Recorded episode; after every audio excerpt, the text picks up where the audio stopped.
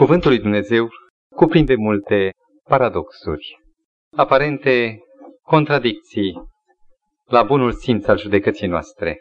Și în seara aceasta continuăm, stimați frați și ascultători, să contemplăm unul din paradoxurile despre care cuvântul apostolului Pavel ne amintește în epistola sa către Roman, capitolul 3, cu versetul 4. Și anume că va veni un ceas când va fi chemat la bara judecății, vorbesc figurativ, cineva, și când toată multitudinea de capete care au gândit vreodată pe acest pământ, îl vor chema la bară și vor spune, vrem să te judecăm. Și acest cineva nu va fi altul decât bunul Dumnezeu. Aparent paradox, cel care stăpânește, cel care are totul în mâna lui, să ofere acest privilegiu neînțeles, odată, la sfârșitul timpului, ca toți acei, buni sau răi, care s-au perindat vreodată pe pământ și au gândit cu privire la Dumnezeu ceva, fie de bine, fie de rău, să poată intra în amănuntele planului său și să poată decide dacă Dumnezeu a fost drept sau nedrept. Ce fericire pentru noi, nu numai ca să anticipăm acea recunoaștere pe care chiar și nelegiuiții, chiar și diavolul o va face public, zicând drepte și adevărate sunt căile tale, Dumnezeule, supunându-se astfel judecății și condamnării pe care gura lui Dumnezeu va pronunța în dreptul lui? Ce fericiți putem fi noi că putem participa, putem să înțelegem, deși impropriu, printr-o judecare a lui Dumnezeu, putem să înțelegem dreptatea nemăsurată a lui Dumnezeu, care de fapt se naște din iubire și țintește vindecarea creaturii bolnave. Un părinte este cu adevărat părinte atunci când intuiește nedumerirea copilașului său și când spune vino la tata, ei, unde ți s-a părut că am fost nedrept? Și când îi dă voie micuței minți să-i scodească căile tatălui, înțelepciunea, iubirea tatălui și când inimioara, înțelegând după un dialog liber principialitatea acestui părinte, poate să declare sau să nu declare că copilul nu face declarație, poate să suspine împăcat cu sine și să spună în mintea lui ce bun e tata. Un adevărat părinte se lasă judecat dacă este drept, dacă nu se teme de judecata copiilor săi. Și niciun părinte nu e ca să nu se teamă, pentru că orice om este păcătos. Numai Dumnezeu, părintele ideal, spune, veniți să ne judecăm. Nu numai eu pe voi, dar vă dau voie astăzi să cercetați căile mele și să decideți dacă sunt drepte sau nu. Suntem la cea de-a patra seară, dacă nu mă înșel, cu privire la dreptatea lui Dumnezeu, la blestemul pe care Dumnezeu îl rostește, la pedeapsa pe care Dumnezeu o dă eventual.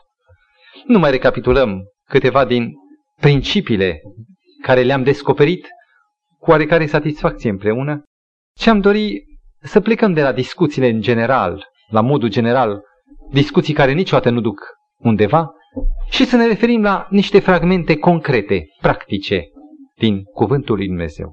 Vă invit să deschidem cumva cronologic în continuarea evenimentelor analizate ocaziile trecute, tot cartea Genezei, și anume la capitolul 6. A fost în 77 martie, cu tremurul. L-am prins în București. Am trăit uh, cu încredere în Dumnezeu, nu cu frisoane și cu spaimă, dar cu oarecare simțământ al grozăviei am trăit momentele dramatice, nu le evoc. Și cineva care întreținea cu mine o relație liniștită de cercetarea Cuvântului lui Dumnezeu a spus, ce crezi? Această nimicire în bloc a unui număr de 100, 1000, nu știm. Această trecere în neființă, în masă, cumva, este compatibilă cu dreptatea? Într-adevăr, ca și în timpul războiului când cad bombe, când sar în aer bucăți sfârtecate de om sau de animale, te întreb oare e drept? Unde e dreptatea?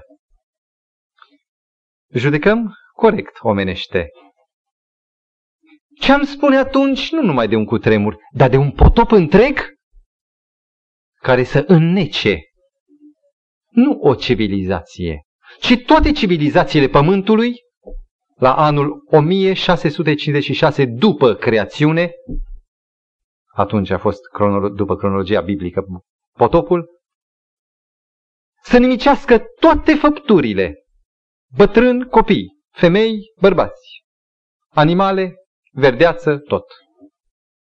Și să lase printr-o intervenție divină doar opt suflete supraviețuitoare acestui cataclism. Unde e dreptatea? Nu vrem să anticipăm. Dar pentru că s-ar putea să uit introducerea cu acea conversație, cu acel dialog cu respectiva doamnă care întreținea un, o părtășie cu Biserica lui Dumnezeu, o cercetătoare în fizică, și s-ar putea să uit răspunsul care l-am dat, aș vrea să-l dau acum. Nu vă îndoiți de Dumnezeu. Dumnezeu se implică atât de mult cu viața fiecăruia dintre noi. Dovada Golgota, în care sângele Mântuitorului a curs și a murit pentru toți, se implică atât de mult și fiecare are un cont atât de exact urmărit de îngeri, de însuși ochiul lui Dumnezeu, cu atâta interes și dor de a fi mântuit, încât nimeni nu închide ochii, fie în grup, fie individual, fără să fie în dreptul lui Dumnezeu siguranța că s-a făcut tot pentru mântuirea lui și că e mântuit sau a refuzat categoric și fără reversibilitate a refuzat mântuirea. Aici este dreptatea și iubirea lui Dumnezeu. Dar să ne referim la potop. Vă amintiți, vineri seara trecută se spunea că de la plecarea omului din grădina Edenului, în urma alegerii deliberate și liber consimțite a omului și a soției lui, după plecarea lui Adam și Eva din Eden, Dumnezeu și-a retras din afacerile omului și-a retras mâna. Ce a urmat? O experiență bizară. O experiență, să zicem, a unei probete în care ochii cercetători urmăresc fără intervenție desfășurarea naturală a cauzelor în efecte. Nu este nici un element care să ne indice că Dumnezeu în această perioadă de 1656 de ani ar fi intervenit cu ceva într-o reglementarea mersului civilizației. Iar dacă apare evenimentul acesta, potopul, vom vedea motivația lui. Vă invit să citim un fragment, poate vi se va părea mai mare, din Geneza 6. Când au început oamenii să se mulțească pe fața pământului și li s-au născut fete, fiii lui Dumnezeu au văzut că fetele oamenilor erau frumoase și din toate și-au luat de neveste pe acelea pe care și le-au ales. Atunci Domnul a zis, Duhul meu nu va rămâne pururea în om, căci și omul nu este decât carne păcătoasă. Totuși zilele lui vor fi de 120 de ani. Uriași erau pe pământ în vremurile acelea și chiar și după ce s-au împreunat Fiul lui Dumnezeu cu fetele oamenilor și le-au născut ele copii, aceștia erau viteși care au fost în vechime, oameni cu nume. Domnul a văzut că răutatea omului era mare pe pământ și că toate întocmirile gândurilor din inima lui erau îndreptate în fiecare zi numai spre rău. I-a părut rău Domnului că a făcut pe om pe pământ și s-a măhnit în inima lui. Și Domnul a zis, am să șterg de pe fața pământului pe omul pe care l-am făcut, de la om până la vite, până la târătoare și până la păsările cerului, căci îmi pare rău că i-am făcut.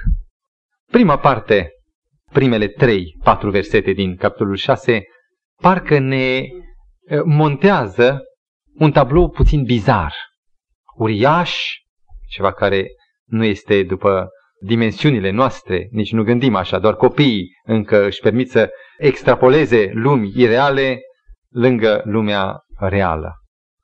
Fiul lui Dumnezeu, fiul oamenilor, nu-i nimic supranatural, totul este foarte comun dacă intrăm în limbajul Bibliei. Au încercat unii mai nou să vadă aici pe extraterestri. Știați că Biblia vorbește despre extraterestri? Și necurmat de la prima filă până la ultima, pe lângă locuitorii terei, oameni, pământenii, tera, pământ, pământenii, se amestecă cu ei extraterestri. Dar nu credeți că sunt cu antene ca niște marțieni? omuleți verzi, se numesc fie îngeri, fie demoni. Sunt singurii extraterestri despre care vorbește Scriptura și ne prezintă nu ca structură și ca apariție, oricum sunt supranaturali pentru natura noastră umană, au calități și capacități ieșite din comun. Dacă ei intervin în viața omului, intervin nu în chipul acesta, unindu-se cu oamenii în afacerile și în interesele după calapod omenesc, cum ar fi căsătoria sau altele. Despre îngeri spune, despre acești extraterestri pozitivi, benefici. Domnul Hristos spune în uh, Matei 22 cu versetul 30, dacă mi-amintesc bine, că îngerii nici nu se însoară, nici nu se mărită. Îngerii n-au condiție ca noi. Și apoi tot ce decurge din Geneza, capitolul 6, se referă nu la răutatea unor îngeri care și-au depășit granița naturii lor, ci se referă la răutatea oamenilor. Dumnezeu nu aduce potopul ca o măsură de a pedepsi niște îngeri, despre ei niciun cuvânt, ci pentru răutatea oamenilor. Nu există extraterestri alții decât cum îi reprezintă Biblia. Cine sunt fiii lui Dumnezeu? Cine sunt fiii oamenilor? E nevoie de o lămurire. E nevoie de a citi Biblia cu cinci capitole înaintea capitolului 6. Să înțelegem acele două linii, două vine, două trăsături care marchează două genealogii. Dumnezeu îl creează pe Adam, Adam procrează pe unul rău Cain, pe unul bun Abel. Cain îl omoară pe Abel. Aparent se pare că genealogia, firul negativ biruiește. Dumnezeu oferă la 130 de ani lui Adam un alt fiu pe care îl numește Set. N-am știut multă vreme că set însemnează înlocuitor. De acolo zice set motor sau un set, adică o înlocuire, înlocuitor. Și set are fii pe care Scriptura îi prinde. Chiar în capitolul 5, de exemplu, sunt prezentați toți fiii lui Set. În timp ce Cain are și el o genealogie. Și raportul dintre unii și alții este de confruntare, de concurență. Vom vorbi mai mult mai încolo despre această concurență. Fiii lui Dumnezeu sunt aceia care îl recunosc drept tată al lor, drept uh, dătătorul justiției, drept guvernator și stăpân pe singurul împărat Dumnezeu. Lui se închină și de el vor să asculte. În timp ce ramura cealaltă îl recunosc pe om ca fiind tatăl lor, omul. Și intrăm, de fapt, în una din cele mai importante descoperiri cu privire la vina lumii antediluviene sau de dinainte de potop. Ce vină au avut acești oameni? Dacă vă amintiți, Domnul Hristos, întreagăt amintesc acum, se referă la lumea de dinainte de potop, din tipul lui Noe, Matei 24, versetul 37 la 39. Și permiteți-mi să citesc acum. Cum s-a întâmplat în zilele lui Noe, Aidoma se va întâmpla și la venirea fiului omului. E o paralelă de atunci cu astăzi. În adevăr, cum era în zilele dinainte de potop, când mâncau și beau, se însurau și se măritau, până în ziua când a intrat Noe în corabie și n-au știut nimic, până când a venit potopul și a luat pe toți, tot așa va fi și la venirea Fiului Omului. Interesantă caracterizare. Mântuitorul caracterizează lumea de dinainte de potop și aparent nu are niciun fel de rău. Pentru ce i-a nimicit oare Dumnezeu? Dar vă rog să țineți cont. În însăși această denumire, fiii oamenilor, opusă denumirii sau categoriei de fii ai lui Dumnezeu, se află în mod general exprimată, într-un mod foarte clar, marea vină a lumii de dinainte de potop. Și știți care este aceasta? Această vină? Vreau să-l rostesc într-un cuvânt. Umanismul. O să vă mire, o să spuneți cum umanist? Eu știam că umanist este cineva care are principii nobile de iubire a semenului. Ei bine, sunt două sensuri ale cuvântului umanism. Un sens pozitiv, de exemplu, umanismul biblic. Oricând aș pune un copil, ar putea să spună care e textul de aur. Fiindcă atât de mult a iubit Dumnezeu lumea pe om, încât a dat pe singurul său fiu pentru om, pentru ca nimeni dintre oameni să nu piară, ci toți oamenii, cine crede în el, să aibă viață veșnică. Vă rog, țineți cont. Umanismul Bibliei, umanismul lui Dumnezeu, umanismul teologic, când tot cerul este concentrat pentru om, pentru salvarea lui. Dar vă rog să rețineți că umanismul biblic privește spre om ca spre un complement direct. Adică, să mă exprim, ca pentru cineva pentru care lucrează, ca pe cineva pe care vrea să-l salveze. Omul este în centrul planului de mântuire. Și există și un alt fel de umanism. Umanismul laic, care schimbă puțin rolurile. Omul nu este un complement direct, un obiect de salvare, ci omul este subiectul. Eu. Umanismul nebiblic este acela care îl privește pe om drept status, drept măsură, drept ghid, drept etalon. Omul e idealul. Omul cu tot ce are el, porniri, gânduri. Și dacă dați voie, folosesc un text. Ieremia 18 cu 12. Ca o ilustrare a umanismului nebiblic. Dar ei zic, adică umaniștii nebiblici, degeaba, căci noi ne vom urma gândurile noastre și vom face fiecare după pornirea inimii sau pornirile inimii noastre rele. Asta înseamnă umanismul în sens negativ, nu în sens pozitiv. Și anume, omul e măsura finală. Cei care se numesc fii oamenilor, prin aceasta ea anunță, proclamă că pentru ei singurul determinator al soartei, al istoriei lor, al civilizației, este el, omul, nu Dumnezeu. Nu-L recunoaștem pe Dumnezeu. Nu știm cine e și nu vrem, nu vrem să știm de El. Ei îl recunosc pe Cain ca părintele lor, ca acela care și-a luat destinul în mână, omul, nu Dumnezeu. În timp ce Fiul lui Dumnezeu rămân cumva consecvenți acelui raport în care măsura finală e Dumnezeu și dreptatea Lui și judecata Lui. Și ce rău găsiți dumneavoastră în umanism? Iarăși, riscăm să vorbim în general. Și ar trebui să vorbim în mod concret. Cine a trecut puțin prin istoria gândirii, a civilizației spirituale, nu mă refer neapărat la descoperirile științifice și tehnice, ci mai mult a filozofiei și a moravurilor lumii, o să descoperiți că de fiecare dată când omul a ajuns să descopere splendoarea, în ghilimele, a umanismului, au urmat trei elemente marcante pentru el. Să luăm, de exemplu, renașterea. Imperiul Bizantin cade, se refugiază gânditorii de acolo cu multă gândire elenistă, grecească. De acolo se refugiază artiștii și își găsesc locul în peninsula italică. Și aici, un catolicism sec este uimit de uh, bogăția de culori și de libertate diferită de cea italiană a celor care au venit. Și se naște umanismul.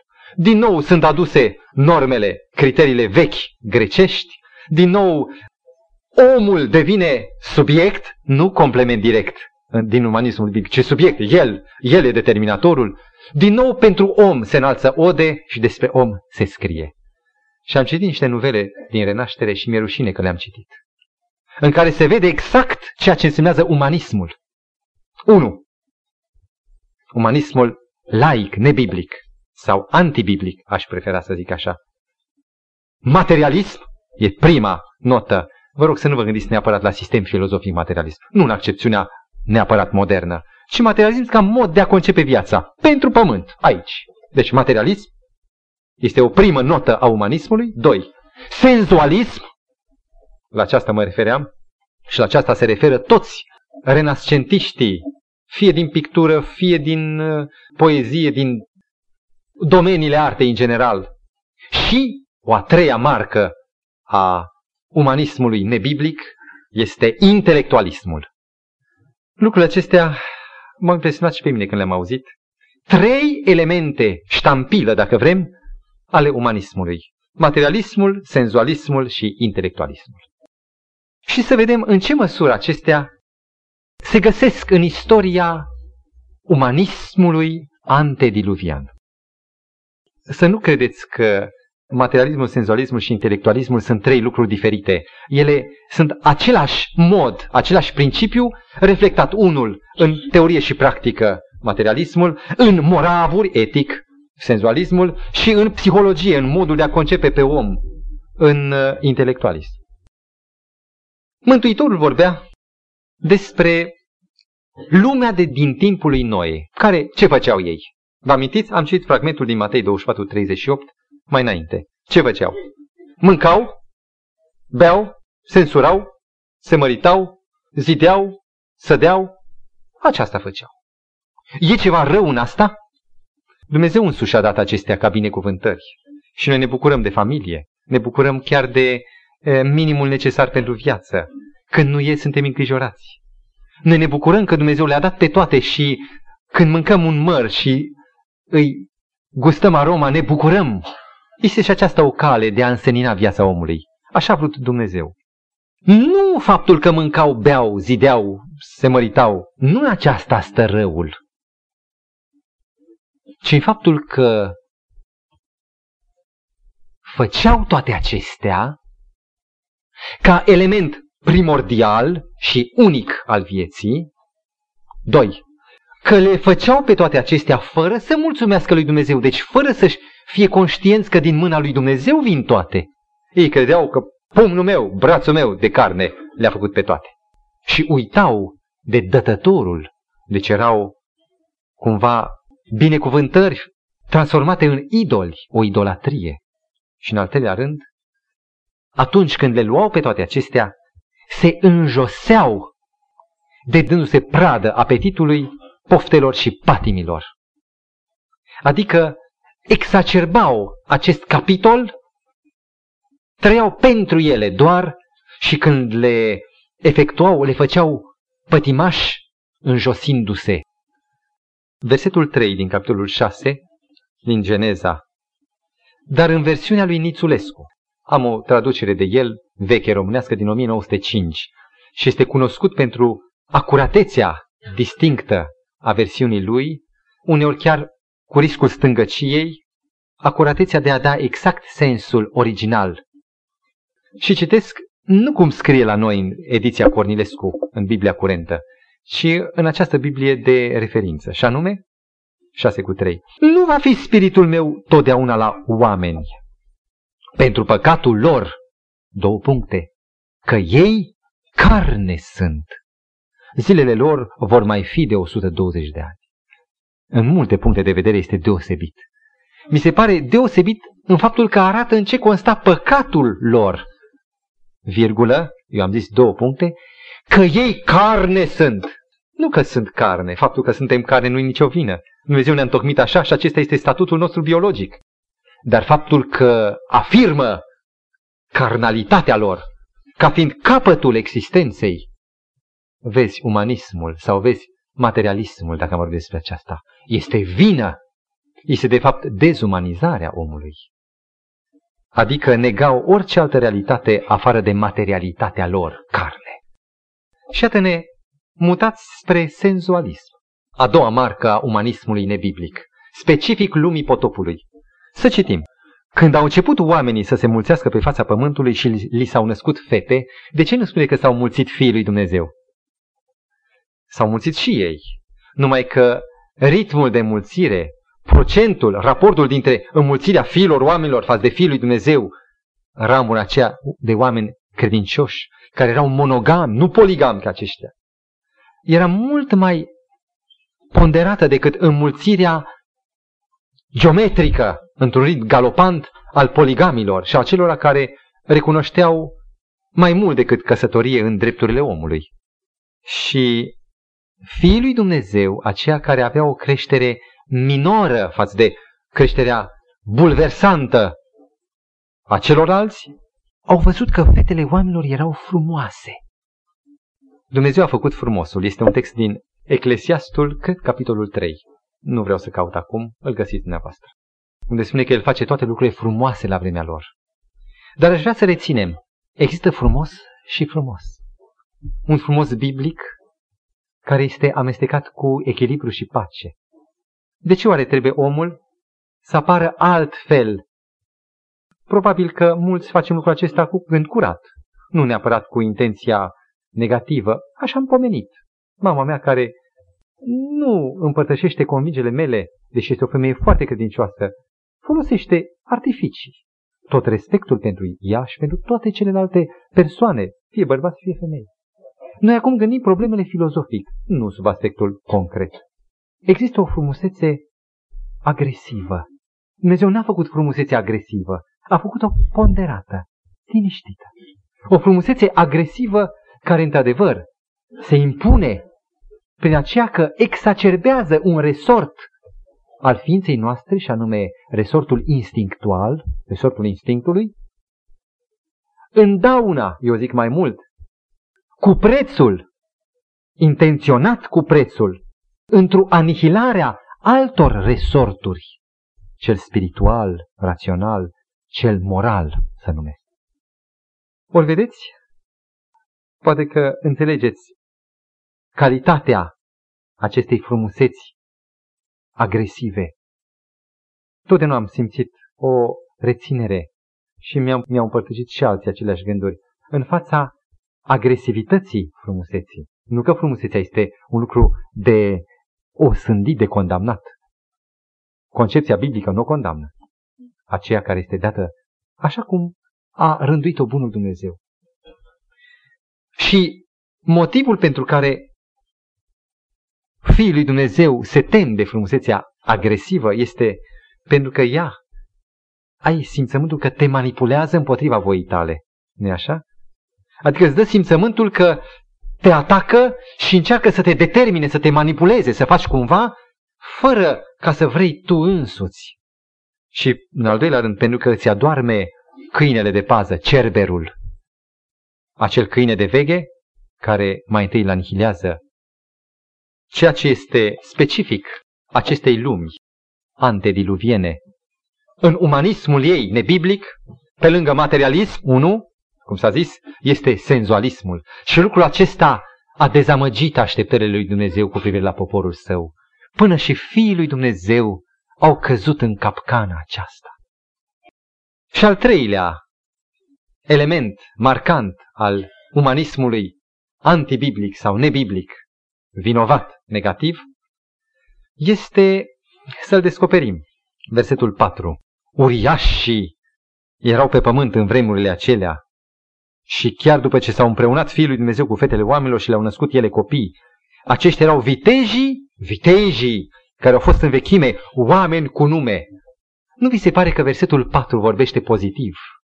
Uriaș e un lucru vrednic de dorit. Părinții își dau copiilor lăptișor de matcă sau vitamine să crească, să fie uriaș. Uriaș în gândire, uriași intelectuali, oameni de capacitate, cu facultăți excepționale. Sau viteji, vitejia este o virtute în panoplia de virtuți ale caracterului uman. Viteji, din vechime, deci oameni cu nume, a fi cunoscut, a avea aderență, a fi popular, este un lucru de dorit. Oricine gândește și simte că realizarea lui socială condiționează fericirea, adică să se simtă bine, oamenii să-l cunoască, să-i zâmbească. Și vă rog, rețineți, după versetul acesta 4, care aparent prezintă lucrurile pozitiv, să citim versetul 5. Domnul a văzut că răutatea omului era mare pe pământ. Nu este un contrast între aceste aparente elemente pozitive și răutatea mare de pe pământ? În ce consta răutatea mare? În faptul că erau materialiști și senzualiști? Eu cred că acestea sunt subordonate unei concepții ideale, a unui mod de a privi cu gândul, și anume intelectualismul. Uriaș, vitej, oameni cu nume. Atunci când nu mai este Dumnezeu ideal, idealul, și când omul îl pune pe om cu majusculă în locul idealului, atunci se dezvoltă două direcții ale evoluției sufletești spirituale ale omului.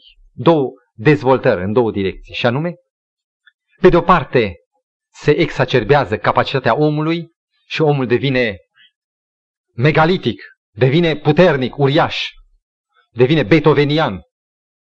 Se dezvoltă simțul personalității și crește înaintea altora. Dar vă rog să rețineți că odată cu această filozofie a măreției, a splendorii omului, apare și un rău imediat, care se accentuează din ce în ce mai mult cu trecerea timpului. Și anume, știați că educația e cu atât mai valoroasă cu cât idealul este mai sus pus. Și că nicio educație nu poate să depășească propriile idealuri spuse. Nu e așa că eroii, chiar aceia care joacă pe filme sau în reviste, eroii au păcate. Poate unul e fumător sau desfrânat. Dar e îndrăgit, e aplaudat. Nu știu de câte ori n-a schimbat partenera pe peliculă, dar e erou. Și în măsura în care eroul vine cu o încărcătură destructivă, păcătoasă, cei care privesc la eroi vor învăța pe lângă tenta eroică și lumea păcatului din erou. Și intelectualismul nu este decât o formă de ciudată abrutizare a generației care se educă. Noi ne gândim adesea la cuvântul de răutate din versetul 5 ca fiind uh, răutatea socială, furt, minciună, uh, bătaie, violență. Răutatea nu însemnează în primul rând răutatea socială care iese afară prin forța pumnului sau prin neregula, neregularitățile administrative. Acestea sunt doar efecte secundare. Răutatea se referă în primul rând la concepție, la gândire. Imaginați-vă putere fizică, uriaș, putere intelectuală, inteligență sclipitoare, capacități de a realiza opere științifice și tehnice. Și o viață lungă care să acumuleze sute, 900 de ani și care să pună secol după secol iscusința să o crească. Noi, după 30-40 de ani, suntem pe contrapantă. Ei, nici vorbă, mergeau în avale, în creștere, în bine, crescând, câștigând viteză, la sute de ani distanță. Ei bine, acești uriași, acești intelectualiști, se distingeau prin egolatrie. Erau cineva, aveau un nume, oameni cu nume. Ai auzit de cutare? Da! Și oamenii își scoat pălăria. E cineva. Și omul se închina omului. Aceasta este starea lumii dinainte de potop. Marcate umanism, umanismul nebiblic, umanismul păcătos, destructiv, nu înnobilator pentru om, marcat de cele trei elemente, materialism, senzualism și intelectualism. Interesant spune cum va fi, cum a fost în timpul lui Noe, a idoma va fi și în vremurile care Biblia spune că flanchează a doua venire a Domnului Hristos.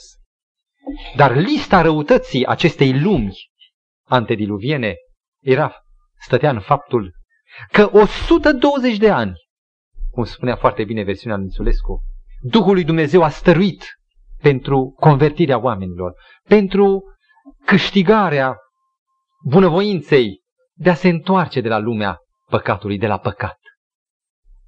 Dumnezeu l-a chemat pe Noe, de la versetul 8 mai departe, spune că Noe a căpătat milă înaintea Domnului. Și Domnul i-a spus lui Noe, fă o corabie, voi da un potop, cu tine fac un legământ, te voi salva, pe tine și copiii tăi și nevestele voastre. Făți o corabie. Și timpul de har, din versetul 3, încă 120 de ani, să vestești că va veni judecata lui Dumnezeu prin potop. Noe credea dar noi nu numai credea, și făcea. Dovedea credința în fapte, a construit o corabie. Corabie? Când până atunci nu ploase niciodată. Când niciodată n-a fost inundație. N-a revărsat niciun râu bordurile sau malurile uh, matcei sale. Era imposibil potop. Și încă pe o colină destul de înaltă, departe de lacuri sau de mări. Ciudat, fanaticul acesta Noe. Sunt convins că Noe când lucra cu o întrepriză destul de mare la acea uriașă corabie, după detaliile date de Dumnezeu. Sunt convins că fiecare lovitură de ciocan a însemnat un apel la conștiință. Și eu cred că noi multe ori a avut de depășit simțământul neputinței. Din fericire, Dumnezeu i-a dat lui Noe ajutoare în părinții săi. Cu plăcută surpriză am aflat că tatăl său, Lameh, a murit numai cu șapte ani înainte de potop. A fost lângă Noe tot timpul. Și că Metusalah, bunicul lui Noe, a trăit până în anul potopului când a murit. A murit în anul 1656, exact de la creațiunea lumii, a murit exact în anul potopului. Oameni care au au fost părtași cu Adam, au cunoscut bunătatea lui Dumnezeu într-un mod deosebit și l-au încurajat pe acest bărbat al credinței noie. Și în ciuda avertismentului, prin aceasta își pune capac că ignoră, sfidează chemarea lui Dumnezeu, satana jubila. Satana era în culmea bucuriei pentru că opera lui prindea contur. Se contura, se închega împărăția lui, și anume un pământ, o teră izolată de Universul lui Dumnezeu. Aici Dumnezeu nu intervenise deloc în 1656 de ani direct. A trimis proroci pe Enoch, a trimis și pe alții, au vorbit îngeri, dar direct să intervină, să curme cursul evenimentelor, nu o făcuse încă. Și diavolul a urmărit ermetizarea pământului, să câștige un pământ de sine stătător, un univers propriu al său, cu legi proprii ale sale. Iar mai erau opt suflete în anul 1656 după creațiune, pe care trebuia să le isprăvească rapid și știți care a fost urmarea? Pământul ar fi fost o citadelă a diavolului, fără drept de răscumpărare, pentru că nimeni de pe pământ nu-L mai recunoștea pe Dumnezeu, dacă acești opt ar fi pierit. Și Dumnezeu a zis, versetul 11, pământul era stricat înaintea lui Dumnezeu. Pământul era plin de sălnicie, versetul 12. Dumnezeu s-a uitat spre pământ și iată că pământul era stricat, căci orice făptură își stricase calea de pe pământ. Iar atunci când Dumnezeu vorbește despre nimicire, vorbește în versetul 7, am să șterg de pe fața pământului pe om, de la om până la vite, târătoare, păsări. Ciudat. Și pentru că suntem la capitolul dreptatea lui Dumnezeu, mai zăbovim aici. De ce oare și animalele intrau în acest capitol, în această categorie a celor destinați pentru moarte? Au animalele vină? Să nu uităm că omul care a fost făcut guvernator, stăpân în ghilimele peste pământ, avea capacitatea de a-și modela lumea în care trăiește. Și dacă omul s-a răzvrătit împotriva legilor, dacă omul a stricat ordinea în acest univers în care locuiește și animalele cu oarecare capacitate de adaptare, mai ales cele mai evoluate, imaginați că un tigru care mânca paie ar fi primit într-o bună zi, pe cât era el de puternic, ar fi primit o gheată în bot. Sunt sigur că s-ar fi născut acel mod, acea reacție naturală de apărare și de atac. Ne mirăm cum au ajuns carnivorele carnivore, că inițial nu au fost. Omul inervează și strică lumea în care este, iar animalele devin o oglindă a păcatului.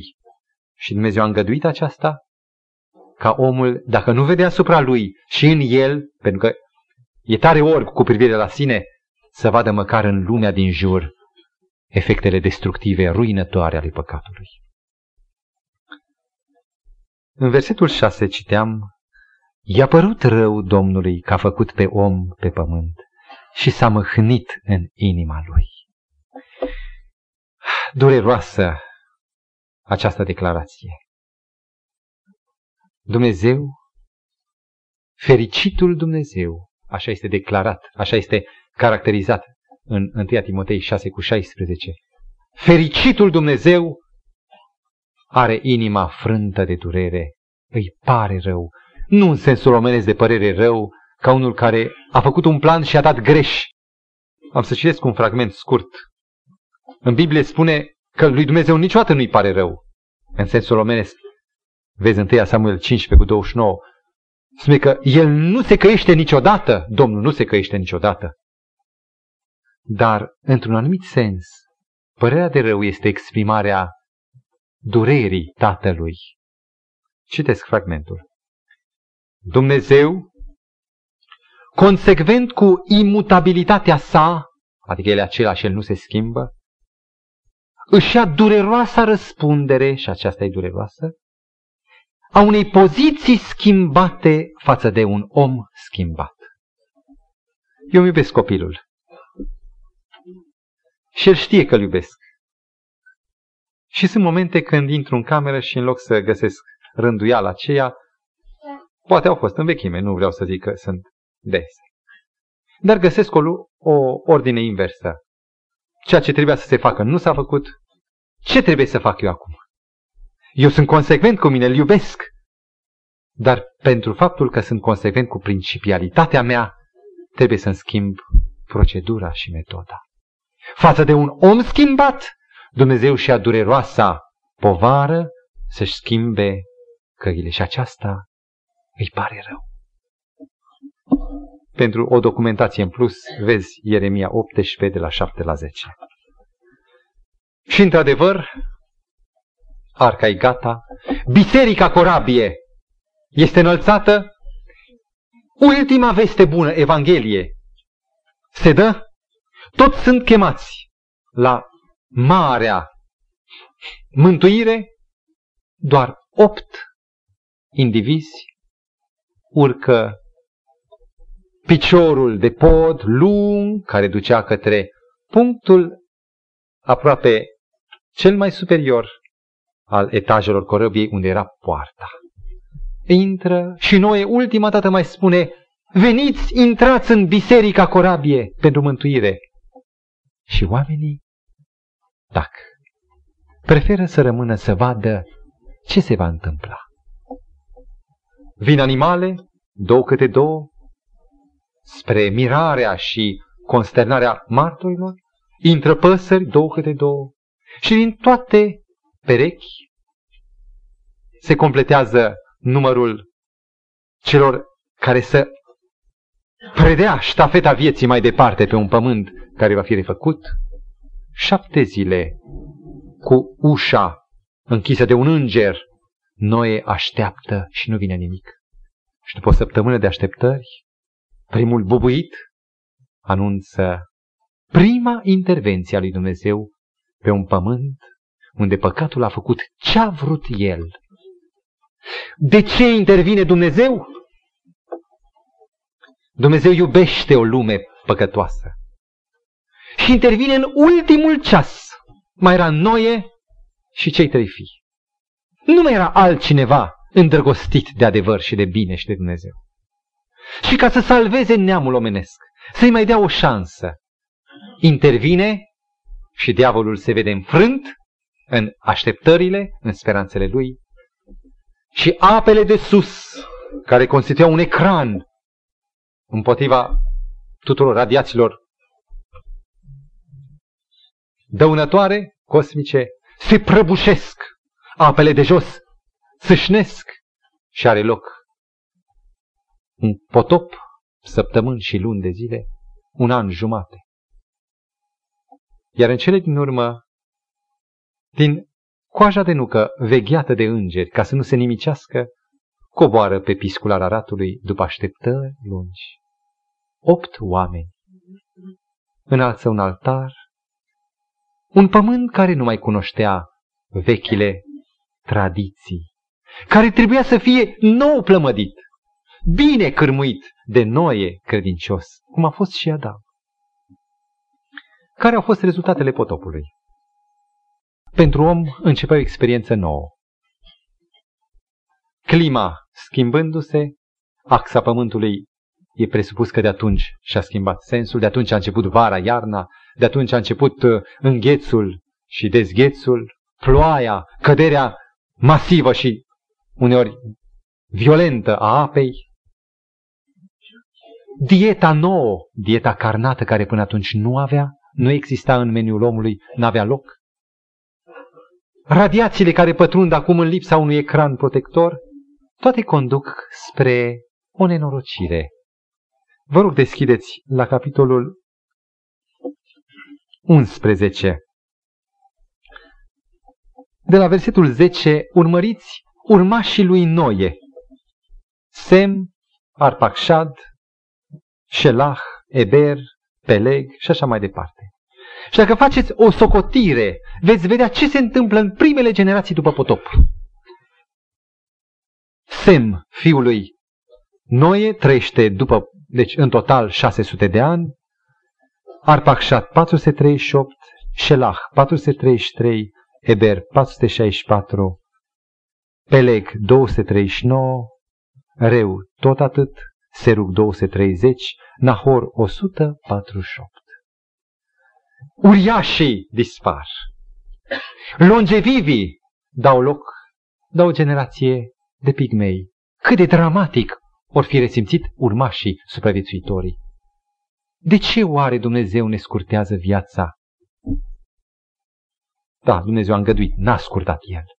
Dar și în această scurtare este numai și numai iubirea și mila lui Dumnezeu. Și știți de ce? Ca să împiedice pe om de a adăuga răutate la răutate, sute de ani, după sute de ani, să-l împiedice de a ajunge la periculoasa împietrire, Dumnezeu îi scurtează viața, care conduce la o schimbare de filozofie. Știți că un bătrân gândește altfel decât un tânăr? De ce credeți? Și că pentru că are experiență, nu neapărat de aceea. Axa filozofică e alta. Tânărul are axa viața. Cel care a ajuns la 60-70, știți care e axa lui? Neființa, moartea. Și omul care nu mai zice, lasă că o să mai trăiesc eu 100 de ani, care mai are 20-30 de ani până la 70-80, se gândește la rostul vieții lui, devine un gânditor. Nu mai este un consumator, ci caută să devină un investitor. Este un lucru bun aceasta? E foarte bun. Plus, umanismul este știrb din toată istoria potopului. Un om neuriaș, nu cu nume, cu faimă, un pigmeu, se vede lovit de boli, boli noi, nu aduse de Dumnezeu, ci împroșcate de cel rău, măsuri de ură și de răzbunare, ca în cele din urmă să simtă nevoia în suferință a unui salvator chiar din condiția nenorocită a trupului său. De acum încolo, pentru om a început o eră nouă, o nouă generație cu noi dimensiuni de viață, cu noi obiective fundamentale, nu delectarea vieții, ci pregătirea pentru cel mai mare vrăjmaș și confruntarea cu el, moartea. Dar începe o eră nouă și pentru Dumnezeu. Și această eră nouă marchează cumva ca un răspuns la nevoia Universului, Doamne, nu mai lăsa păcatul să se deruleze de capul lui. Când vei vedea că amenință să devină periculos pentru alții, intervino. De data aceasta, după potop, Dumnezeu va interveni. Universul însuși cere, intervino, Doamne. Și Dumnezeu demonstrează că toată dreptatea ulterioară este necesară. Și Dumnezeu va interveni în cazul turnului Babel, cum vom vedea data viitoare. Dumnezeu va interveni cu ocazia Sodomei și Gomorei, va interveni cu ocazia lui Faraon. Dumnezeu își manifestă puterea lui uneori cumplită, nu pentru nimicire. Vă rog, e demn de reținut. Nimicirea este o măsură extremă a lui Dumnezeu atunci când nu mai poate face nimic. Nu e nimicirea scopul în sine. Nimicirea este o metodă pentru un scop salvarea. Și atunci când e nevoie să salveze individul, Dumnezeu îngăduie nimicirea unei mâini sau nimicirea unei părți din trupul său ca să întindă mâinile spre Dumnezeu.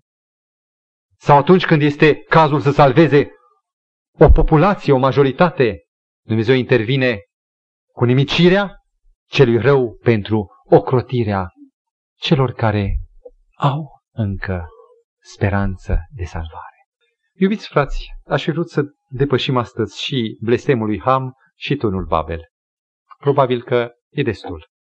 Timpul e înaintat. Ce vom spune noi despre un asemenea Dumnezeu? Dacă noi până astăzi am zis, de ce pedepsește Dumnezeu? Parcă am fi zis, Doamne, de ce n-ai pedepsit 1656 de ani să nu aduci un potop? Vedeți, oricum o dai, tot rău o dai. Mulțumim lui Dumnezeu pentru iubirea lui cea mare. Și mulțumim lui Dumnezeu întotdeauna că toate măsurile lui au fost niciodată aleatorii, întâmplătoare, ci au răspuns totdeauna necesității și totdeauna au fost umplute cu dragoste. Aș vrea să vă spun în încheiere un ultim gând. Am avut ocazii fericite să întâlnesc în viață persoane foarte consacrate, cu toată inima pentru Dumnezeu. Și interesant că am găsit aproape regulă. La toți aceștia care s-au hotărât trup și suflet să aparțină lui Dumnezeu, am găsit în viața lor, din ceea ce mi-au dezvăluit ei, o cicatrice cu însemnele morții. O boală gravă. Moartea unui fiu iubit. Pierderea tuturor șanselor și speranțelor de viață spargerea familiei și altele și altele. Mi-am amintit acum, poate v-am mai spus, de un om care a uimit o localitate, un târg din Dobrogea, bogătaș, avea moară, avea de toate, Peteu îl chema. Cei din Brăila sau Galați îl cunosc. S-a mutat în ultima parte a vieții acolo.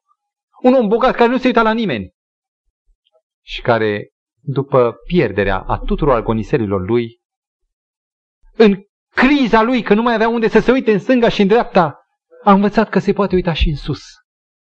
Și omul acesta a descoperit bucuria de a trăi destul de târziu când a pierdut tot. Și privesc la ei cu încredere. Ei sunt martorii de astăzi ai dreptății potopului, ai dreptății tuturor măsurilor dureroase, care nu sunt din răutate, nu sunt din nedreptate. Amintiți-vă de textul din Plângeri 3 cu 33, ușor de minte. Nu, zice Dumnezeu, nu întristează cu plăcere pe fiii oamenilor. Și nu le aduce necazuri cu satisfacție. El însuși suferă alături de ei.